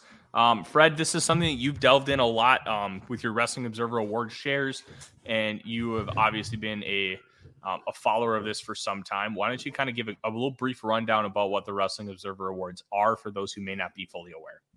Yeah, sure. Uh, every year in the uh, Wrestling Observer newsletter, of course, that's Dave Meltzer's newsletter. I think everybody that's listening to this knows what the Observer is. Uh, they have a open vote for subscribers in a variety of categories, uh, going over the best and worst of the past year in wrestling. And um, you know, uh, this year, I don't think there's going to be any new categories. I think that um, a couple years ago. He has two categories of awards. Um, with the separate categories are within. Uh, there's a category A or major awards where you vote for three people or acts within that, and then um, there's the category B or minor awards with where you just vote for one person for that award. Uh, the biggest ones are um, well, the biggest is the Lou slash Ric Flair award, which is the basically the MVP award. Uh, you kind of are supposed to consider uh, overall uh, contribution to the business in the previous year. So not just in ring or microphone talent or drawing ability, but all of that. Uh, then there's uh, other categories like uh, most outstanding, which is only in ring. And uh, then there's best of interviews and several others. Uh, we're going to skip the MMA ones. He does have some MMA specific ones. Um, so we'll just ignore those because I don't care about that. Uh, I don't know.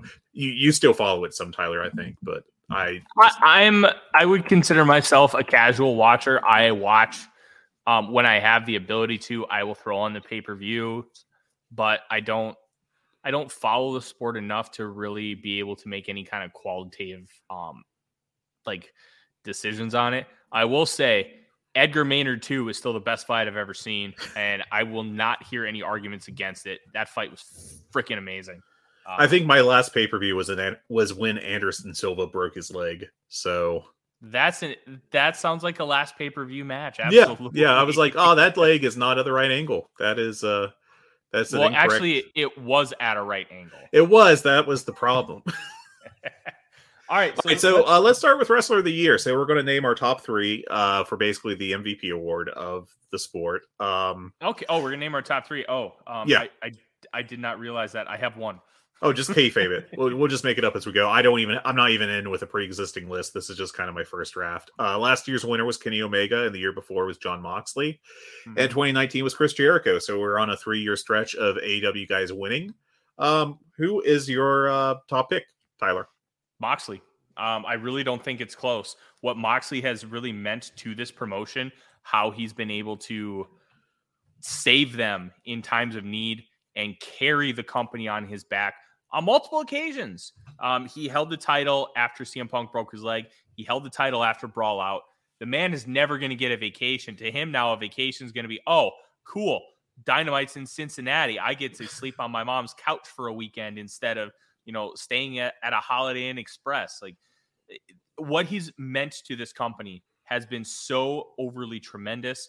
Uh, it's truly phenomenal. The only other person that I w- would have considered here is Will Ospreay especially what he's meant to Rev Pro. Um, mm-hmm. The the story that the flagship shared um, about that Ishii match, where he didn't even have to go in and wrestle it. He called them and say, "Hey, I heard you need somebody. I'm in." Yeah, like that is that's next level. That mm-hmm. is somebody that you can count on to be great for you. That's somebody you can count on to be there for you. And he doesn't have to do Rev Pro. He wants to do. That's Rev fun Pro. for him it, it, it's oh i'm just gonna go mess around and i'm just gonna make ricky knight jr okay. Yeah. Great it's like moxley with that uh, iowa promotion where he works high level matches and uh, you know all the other indie stuff prestige or iwa uh, n- uh, neither. It's something else. Uh, it's i think jimmy jacobs is involved but um, i forget which company it was now but i mean i guess oh, yeah, i could look uh, what who um it's Axel Rotten that does IWA Mid South. Yeah. Um not Defy yeah, though he I mean he's done Defy, GCW, Revolver. Revolver is what I was thinking of. Um, oh, there are a lot of people that are doing Revolver now. Yeah, that's they kind get of become like that's kind of becoming like not a super indie, but it's becoming one that's a draw for top end like stars to want to go work, which yes. Hell yeah. Um, Moxley's also my pick for this award for the first place spot. Um, I think second and third are really interesting to consider. Uh, if you just go over the candidates, there's Roman Reigns, which if you're a WWE fan, you're going to vote for possibly first place over Moxley. Oh, why? Why? I mean, I, he, what what is your argument to vote Roman Reigns? One, look, it's not my arguments. I'm just saying. No, no, let's let's let's create the argument because I think this he's the top guy in WWE. Uh, he's been pushed the hardest. He's been on top of all their major pay per views. Um, but we're talking MVP. Mm-hmm. He's yeah. he's not doing any house shows. He's barely showing up on television. Yeah. How can you call him the MVP when he's? Uh, it's his choice, and, and you know what? With all the health concerns and stuff, with the fact that he's had leukemia multiple times, and obviously you can imagine his immune system isn't exactly great at this point. It's his prerogative to do that, and good for him. He's making the smart, it, what seems on the surface to be the smart decision to work less. Work smarter, but not harder. I, I have I, no problem with it. Absolutely. But I don't understand how, with what he's done for the company, makes him an MVP. I, I don't see any argument for it. Uh, I I mean I see the arguments. I don't agree with them, but he you know basically it's the biggest company. He's the top star. He's the top push commodity, and uh, he's been the central point of their biggest storyline all year. Um, and I'm Deion Sanders. Look, I'm just telling you, man. That is what the people are going to think when they if they if they're going to vote for Roman Reigns first or second. That's what they'll be thinking of. Um, mm-hmm. Ospreay is a great contender. He's you know as you've already mentioned, he's had a fantastic in year in ring year. Um, he's been pretty important to New Japan. He's been vital to Rev Pro, but Rev Pro is a small company, so I don't. think there's going to be some people that don't give him credit for that. Um, and I think that's I mean that's kind of fair to be honest. Um, I'm trying to think of who else. Okada is a good one. I mean, he's been the top guy for New Japan for half the year. Then he won the G1, um, and has had another fantastic in ring year. Um, and honestly, uh, after that, like I think you get down to uh, uh, Chris Jericho is another good one. Um, I think he's been vital in whatever they were trying to do. I mean, what they were trying to do with Ring of Honor. Um, I don't think it's really his fault that it they failed to get a TV deal for the company. Um, but he, you know, I think he's been also been vital to AEW television this past year. Um, I think there's negatives there with the JAS BCC feud going on twice as long as it should have, but you can point to extenuating circumstances with Brawl Out there and also it not really being Jericho's fault. And then you consider stuff like the Action and Andretti angle at the end of the year and the Eddie Kingston stuff early on. Um, I think there's a pretty good case there. Uh, just looking over my list real quick of guys. I mean, I guess you can make an argument for um, if you really wanted to. I guess you could say Dax Harwood, but I feel like that's a stretch and a half. Um, after that, I think it's kind of just uh, you know your novelty can't novelty is the wrong word, but your niche candidates. Uh, you know, you could argue Josh Alexander or Mike Bailey, I guess, from Impact. Uh, but I don't really buy those myself. So personally, I go Moxley first. I think Okada and then Jericho for the award. I think Okada is a very good one. Um, I re- I wait. You did I say Okada or Jericho? I, uh, I you said Okada. I, oh, I think Okada's going, but I think Jericho's a great one because of he hasn't been necessarily the top push commodity, but everything he's done has been gold. I, I think he, you know, outside of like stuff that I would not blame him for, I think the storyline went on way too long, and I've said that a zillion times on this show. But I think that his performances, in particular, have been very good. And specifically, uh, I think he's been a key part to keeping the TV going and uh, being entertaining. So, so I, I, like him as a as a candidate for this. Um, can you think of any other candidates that I'm missing right now? Because frankly, I don't think anyone from Dragon Gate is a good candidate. Uh, I mean, I guess you could vote for the Great Muta if for Noah if you're hardcore with them, though I think that's probably worse than Roman Reigns if I'm being honest. Um, Cody Rhodes was out too long. I don't think Seth Rollins mattered enough. Uh, Gunther definitely didn't matter enough as a top guy. Um, I don't really think there's another strong candidate in AEW. MJF missed half the year. CM Punk missed half the year and also did damage to AEW with his out of the ring shenanigans. Mm-hmm. Um, Omega missed a whole lot of time. Um, he missed almost. Uh, he missed like seven huge. months of the year. Yeah. Um, so I think those guys are all out due to injuries. Um, Okada, I think, is a lot like LeBron James at this point. Like LeBron probably should have won like ten straight MVPs or something, but basically, I don't think the the NBA writers want to just do that. You know, you saw that with Michael Jordan. You saw this saw that with all these other dominant athletes in the history of sports when it came to this voting. They they like storylines rather than just be outright being, hey, LeBron's still the best, um, or MJ is still the best. So I think that's mm-hmm. why Okada. I think it's kind of fatigued because he didn't have like a you know like an all time best year. It was just another fantastic Okada year. Um, so. Hey, I, I have I have one more that we need to mention for uh, sure. MVP. Toru Yano. Well, he is the best wrestler in kayfabe. It's just well known. He only loses because he gets distracted. So many. Kenny Omega still interests. owes him an IWGP a world That's right. shot. He does. He does. Uh, uh, you know, I didn't think of Stardom, uh, and I'm still getting caught up on Stardom, but I feel like Julia or Syuri would be good candidates there, from what I've read. Um, so that's an option. Uh, maybe I'll change my vote as I uh, keep going through the year, but to include them. But I, I think that I probably go Julia fourth. Um, that's just me. Um, okay, so our next award uh, and uh, is most outstanding. So that's just best in ring. Last year's winner was Shingo Takagi, uh, Takagi with Kenny Omega winning the year before, then Ospreay in 2019. Uh, I think this has to be Ospreay's award this year. It has to be Ospreay. What he's done, how many great matches he's had with how many different competitors across multiple promotions.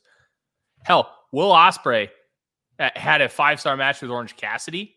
Mm-hmm. He had multiple four and a half star matches in tag team matches, trios matches. Ishii. five star with uh, Michael Oku in Rev Pro, and like I Mhm. like Oku, but he's not like one of the top fifty wrestlers in ring right now. I may be off by a couple months. I think his match with Callum Newman that almost got five stars was this year too. Yeah, and I mean I haven't even watched his Rev, Rev Pro stuff. I'm aware of what he did there, and it was all fantastic. But um, yeah, I think he can win the award just off his New Japan stuff. Frankly, um, who would you go second and third with? Moxley's Moxley and Okada probably. Um, you could argue El Hijo de Vikingo because I think his work's been insane, but it's so compared to the other wrestlers on this list, it's so limited. He just doesn't have as uh, as much of a catalog as some of these other guys, and I think that that just kind of hurts in general. Um, but Moxley's had some tremendous matches. I if you want to go ta- like I don't know, this is only singles. You can't do a tag team, right? Uh, I don't think you could vote for a tag team, but you could vote for a member of a tag team, and you could consider their tag team performances. I mean, this is where Dax Harwood's probably going to get some votes. Um, Yeah. And I, I, you know, we've had disagreements on how good his singles matches are. I am considering him for the third spot. I, I would go Moxley second. Um, I would think about Danielson here or Rey Fenix, um, Mike Bailey, even Okada. Oh, Speedball's a good one. Yeah, because he worked everywhere this year. Like he he worked really hard, um, and showed up a bunch of places. Um, uh, I think you could even vote for one of the young bucks. Uh, I think it's hard to differentiate between the two because they didn't have as much single stuff. Um, but I thought that they they really made a big push with the best of seven series uh, to close out the year, and I think that's a defensible choice there. Mm-hmm. Yeah, it's uh, this is a Will Ospreay award. Um, they may end Yes. up naming it after him at some point. they may. Um, I would probably vote Danielson third. I just I'm, I'm uh, admittedly a mark for his stuff, but uh, I think he had a fantastic year. Tag team of the year. Uh, seven of the last eight years have it has gone to the Young Bucks. The one year was uh, 2019 when it went to the Lucha Brothers. Uh, that combo is going to be broken this year because I don't have any doubt that FTR is going to win this. That's FTR. Yeah, it's it's FTR. The Bucks have been great. The Bucks are great, but it's FTR. Yeah. Uh, it's undoubtedly theirs. I think I would vote um, the Young Bucks second, um, and third probably go with Lucha Bros. Um, I, you know, I would consider Aussie Open, but I haven't seen that much stuff of theirs um, in comparison, and I haven't seen as much high level stuff from them as I have seen the Lucha Bros. Uh, one thing to consider with this award is trios are eligible, so not so much this year, but moving forward, I think that's something that could be very interesting with this award, where you could actually have a trio win it because that has not happened to date. Yeah, um, I think we're eventually going to see the elite win this award. Yeah. But FTR's year, and you know what? They won't get any votes, but I think you have to give the Briscoe some love here. Um, yeah, I think they're actually. I do think they will get votes. I, I do, um, but I, you know, the problem with them is just visibility. And outside of AEW, their most visible stuff has been some GCW appearances against, frankly, inferior opponents, and some Impact, uh, a few Impact TV matches that were not promoted very much at all. Mhm. So, Yeah, it's. I- I also think Aussie Open will get some love. Yes. I do too, and they deserve it. Uh, some people will vote for the Usos. Don't make me go through the Roman Reigns argument again. I'm just telling you, people will vote for them. Um, and then there'll probably be a few vote for other WWE tag teams, uh, like the Street Profits or uh, even the New Day. Yeah, Uh, promo of the year, best on interviews, really. Last year's winner was MJF, and the year before was Eddie Kingston. 2019, Chris Jericho. Um, I think this I is an interesting year. I gave it to MJF, but I'm willing to listen. Uh, I think MJF's a top candidate, but he also missed a decent chunk of the year. Uh, CM Punk is a high level candidate. I feel like uh, he missed be- even more of the year. He did miss even more of the year. I'm just saying he's a high level guy. Eddie Kingston, but he disappeared for half the year. Uh, Ricky Starks, uh, really didn't get that much stuff to do this year. I think that if he was doing stuff like that MJF, uh, those MJF promos, and even the stuff in the Hobbs feud uh, more regularly, he would be a great candidate. But I don't think he's there. And uh, just to go through the WWE people, uh, some people point to Cody Rhodes, but he missed two thirds of the year, so I don't think he's a very viable candidate. And then there's people that will vote for Roman Reigns or Paul Heyman again because they are top push guys, uh, or Sami Zayn because he's you know been the entertaining guy in that whole storyline. Um, frankly, I think some people vote Sami Zayn for MVP. Actually, now that I stopped to think about it, but I'm just telling you. Um, uh, I'm not sure how I'm going to vote on this one. Um, I think it's some combination of MJF, Punk, Jericho, uh, and Kingston. Uh, but I really haven't uh, figured out how to shake that out yet. Um, do you have any thoughts on this how, about how you're going to vote? I think it's going to be MJF, but I'm giving serious consideration to Ricky Starks. Um, and honestly, I'm giving serious consideration to Will Ospreay, What he's been able to do on the mic, and obviously, it's just it's a different world in New Japan how they do their promos. It's yes. backstage. It's very press conference like style, but nobody's actually asking you questions. Like it feels more sporty, which yes. I think you know New Japan King of Sports, you know, makes sense. Um, but how he's been able to deliver, and I don't know if you've had a chance to watch the Will Ospreay Kenny Omega presser from earlier today. I heard about it, but I have yet to see it. I heard it's great. Don um, Callis is tremendous. Yeah, he um, he would be another great. option if he stuck around, uh, but he was gone half a year too. So, uh, okay, I don't know how much longer you want to go on this episode, so I'm just going to power through the rest of the category, the top let's category like, awards. Let's do the top ones. Yeah, uh, promotion of the year. Uh, who you got? WWE. No, it's. I think it's AEW. I don't think New Japan's up there yet. They need crowds back. Once they get crowds back, I think you're you would see a lot more votes for New Japan. I think the only viable candidates really for this are AW and Stardom. Uh, I think Stardom has grown some this year, and I feel like that's very hard to do in Japan right now. Uh, granted, I think a, a lot of the growth has been overseas. Um, mm-hmm. I don't know that any of the cyber fight ones have grown that much. I mean, I think Noah's been benefiting and drawing from Keiji Muto being around, so that's an argument for them. Um, but I also think there's a lot to be negative about with them and Keiji Muto not really being able to move anymore. Um, I don't have another good argument for a, a US based one. I mean, there's WWE, uh, which is always going to get votes just because they're big. Um, there's a uh, CMLL. I think some people have been talking about them as having a good year, but I haven't paid that much attention to them, unfortunately. So I can't really comment on that. Uh, I do think Rev Pro is an interesting candidate. Um, I think they, yes. you know, uh, really benefiting from Ospreay, but they've had other stuff going on there too. So that's all stuff to consider there. Um, but yeah, I think I think I'm going to go with AEW here, even though I don't think it's nearly as strong of a year as last year was. Uh, best weekly TV show, I think Dynamite is the easy answer here for first place. Mm-hmm. Um, after that, I think, um, I mean, I don't even know if I'm going to vote for a second place show. I think Rampage isn't bad by any stretch, but I don't think it's like particularly good. And Impact is fine. Yeah. Sorry, I don't really have much to say. Yeah. I don't have much to say here. I'm not going to vote for any WWE shows because they don't do anything for me. Yeah, like New Japan Strong just isn't. I mean, it's a bunch of like fine matches. Uh, I would put Impact above that. Uh, I probably would go Rampage second. I guess uh, it's at least watchable. It's you know most weeks it's good. Um, yeah. Uh, match of the year is a really interesting one, and we could go for probably an hour alone on this. Um, yeah, we'll probably when the VOW poll comes out, we'll probably we'll do time uh, documenting our top ten matches of the year. Yeah, uh, my number one's going to be FTR Briscoes from Final Battle. I think I thought that was just an amazing dog collar match and uh, just a great mm-hmm. match all around.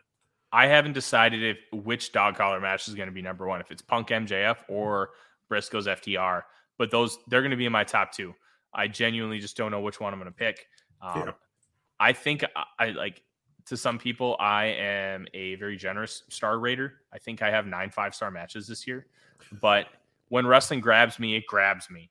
Mhm. Um, I'm a very ADD person, as Fred no- notices for how much I'm kind of doing stuff while we record this show. But it's if it grabs me, like it's it's a lot easier for me to give it five stars. And there's been some tremendous work this year. Um, I'm going to jump through uh, just some other awards I think are interesting in Category B, if that sounds good to you. Yeah, Okay, I'm going to skip like the region specific MVPs because that's going to take a while. What do you think is feud of the year? the Detroit Lions versus winning. Isn't that every Um, year? yeah, that that's why it's funny. Um, where did, uh, now I have to find feud of the year. Um, I put Ospreay Omega. Um, Okay. they had only one match where they were op- opposite each other, and that was the semifinals of the trios tournament, Aussie Open versus the Elite. But the way they built it on social media, the way they built it in promos, um, the post match, just all of it, just great, great stuff. Um, and now we're finally going to get to see them wrestle within the next 16 hours. The way they built this thing, y- it's tremendous. There's you can't speak any higher of it. Like I, you, I think FTR Briscoes is going to get a lot of love here. That's a good one. Should. Um, outside of those two, Death Triangle Elite. eh, I too mean, it's good. short. I don't think there's enough animosity between the two teams. There's not enough That's fair. To me, there's not enough storytelling. It's just like, hey, we got stripped of the titles. You won them. We want them back. Okay, it's a very simple story, but it doesn't grab me. It there there is enough connective tissue with these with the animosity between these guys. I I know we had the Omega Pac uh, Iron Man match from one of the first Dynamites that was incredible. Yes. When it gets put on a streaming service, that's going to be my first watch because I'll be honest, I don't remember anything about it other than that I enjoyed it. And then you obviously have the history with the Bucks and the Lucha Brothers. Outside of that, Fred, oh, why should I be invested in this match other than these guys are all great wrestlers? Like, Six that great to me- matches, I guess. that, well, to me, that's that there isn't enough depth there for the elements of why they're feuding for me to really put it over the top. I think it's done well building like within the matches to you know justify the feud and to build heat on the feud. So I think that is a candidate. Uh Punk MJF is another one. Um, though I think like that was kind of an unsatisfying end to their feud because they only got, was half finished. Jericho Kingston is another one. Um, because, but I also think that the end to that kind of got botched because it just carried on without him. Um, and that was frustrating. Uh, uh, some people say Bloodline versus someone or Seth Rollins versus Cody. Those are probably the top WWE candidates. Uh, Giulia Syuri and Stardom is one. Um, I don't think Impact has really had a great feud this year um, for them to make an argument. And uh, New Japan, I mean, what is it like Ospreay uh, or I'm sorry, Okada White or Ospreay versus the refs? I mean, I feel like this hasn't been a great a great feud year for them, but anyways, um goodness, let's see. Uh do you want to do like best technical or that stuff or anything else on here? Yeah. Yeah, Okay, let's get a couple more and then we'll call it a day. All right, let's do uh the individual styles best technical. Um Moxley's won the last two since he kind of works in MMA style. Um I feel like I might just vote for Zack Sabre here. Um I think he's uh I'm looking at best brawler. I can't read. Oh no. How embarrassing. Uh Yeah, I was to say, I was like, huh, that's weird. Okay, sure. Uh, Danielson won last year, and then Zack Sabre won for like the six previous or seven previous, I should Yeah. say. best Um, technical wrestler, Stalker Ichikawa. no, I think it's Danielson. I, I don't Dan- think Danielson's a really close. good one. Yeah, yeah. Sabre hasn't had, I guess, a good enough year. Again, maybe someone in Stardom that I'm not thinking of uh, because What about does- Claudio? you know Claudio's a good one. Um, I, If you're I good, if pers- Claudio's going to win a year, it hasn't been a phenomenal year for Sabre as far as the, the Yeah. high end ring stuff. Danielson's had a couple matches, but Claudio became a two-time ROH World Champion. He yeah. had that tremendous debut uh, against Zack Sabre where he beat him. Um, I think if there's a year where it's not going to be one of those two guys, it's this year with Claudio. Uh, Josh Alexander's one, I guess. Uh, I mean, I think he's I, had a good I year. I love Alexander. The exposure to me is not at a high No. enough level. he probably won't win, but he's he's a candidate. Um, I really don't think anyone in WWE is going to get serious votes for this. Just no one really works a technical style there, at least on a high level. Like it'd be like Chad Gable, and he's done low mid card stuff all year. Brawler, Hey, which hey. is the one oh yeah. Respect to Chad Gable. Oh no, he's really s- good. I went to high school with him. He's a nice person. Hey, I don't doubt it. Uh, I wish he got a better push and a character, but you know, we're here. Send him to New Japan. Let him do Super Juniors. That's all I want. Uh, best brawler of the year. I Moxley's won the last two, and then the six years before that were Ishii. Um, It's Mox. I think it's got to be Mox this year. I think that's an easy one. Um, you know, you could make an argument for the technical one. I just thought of uh, for FTR. Um, I suppose I think that they'd qualify as technical workers, don't you? Yeah. Yeah, Yeah, probably. I could see Dax getting some votes there. Uh, Ishii still had a good year for best brawler. Um, you know, you could go Penta, uh, Adam Page. Those are some other names. So toss out. Um, and then best flyer, uh, which I think has to go to Rey Fenix. Well, for the third straight year, though, if you want to vote for Will Ospreay, there you can. Uh, he won the four prior years, but I think his style's really changed. I, I don't think he's. I don't think of him as a high flyer anymore. Really. He's he's not, but I will um see your Fenix and uh, potentially raise you a Vikingo. Yeah, I just think Fenix has done a better job in ring, but uh, Vikingo is definitely more amazing. Um, And I think that's where the argument is. Which one Yeah. are you going to prefer? And that's um, going to be your deciding factor. yeah, basically. Um, although I'm sure some people vote for Ricochet because um, I don't know, got to vote for WWE people. There are some people that only vote for WWE candidates, just so you know. Like that is a thing that does. Oh, happen. I know. They suck.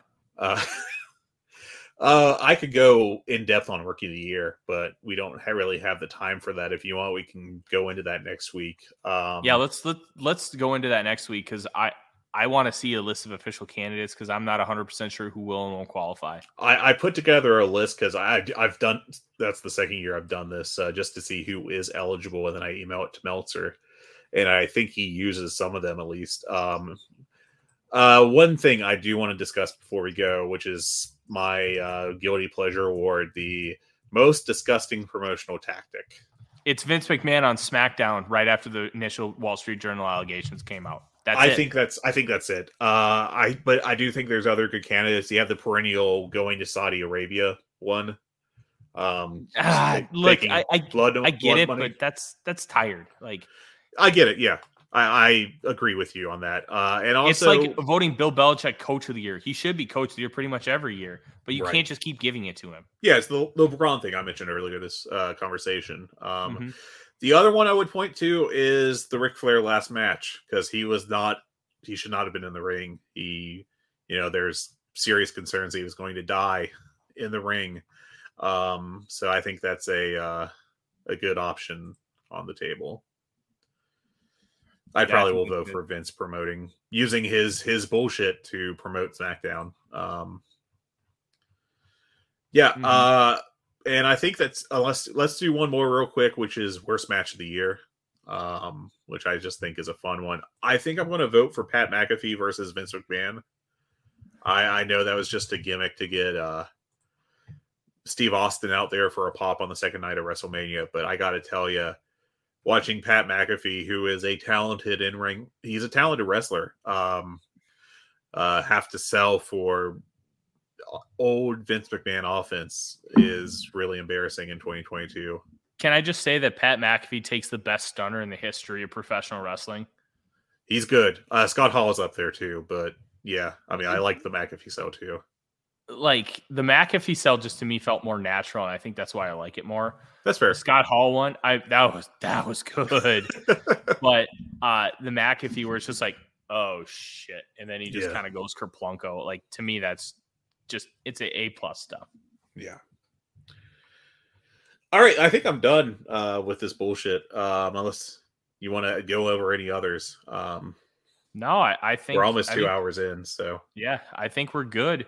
Um, you can find us on Twitter at Good Bad Hungee. You can find me on Twitter at the Real Forno, or at the Vikings Wire. You can find uh, Fred on Twitter at Flagrant Wrestling. You can uh, send us a DM on Twitter to ask us a question, which we will answer on the show, or you can join the Voice of Wrestling Discord, which uh, you can ask us a question in our channel, Good, Bad, and Hungee, and we will answer those either in real time or on the show as well.